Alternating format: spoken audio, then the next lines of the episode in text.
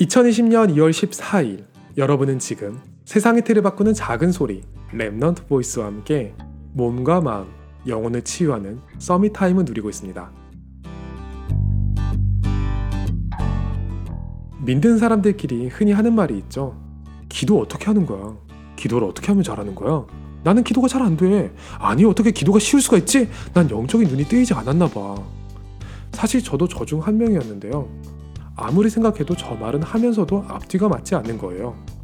우리가 믿는다고 말하는 건 하나님과 우리와의 관계가 회복된 것을 믿는 거고, 기도는 그 믿는 사람의 권리인 거잖아요. 어떻게 보면 눈앞에 있는 사람한테 인사하는 것보다 쉬운 게 맞는 건데, 뭐가 이렇게 어려울까 싶은 거죠. 문제는 이렇게 되면 믿지 않는 분들이나 새로 믿는 분들한테 뭘 알려주기도 되게 애매한 거예요.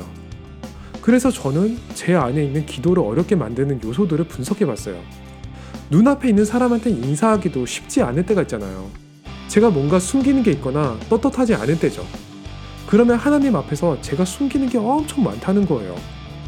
잔뜩 꾸미고 나서 기도를 하려고 한다는 거죠. 어차피 죄인이었던 주제에 하나님 자녀 좀 됐다고 기도를 폼 잡고 잘하고 싶은 건데 그게 그렇게 떳떳하지 않다는 거예요. 사실 이쯤 오니까 기도를 어떻게 시작해야 할지는 알겠더라고요. 아, 하나님. 제가 어쩌다가 하나님을 다 만나게 됐네요. 그리고 제 문제에 대해서는 다 고백하면 끝이 없으니까 하나님께 떠넘기자는 거죠. 하나님, 다 아시죠? 본론부터 얘기해요.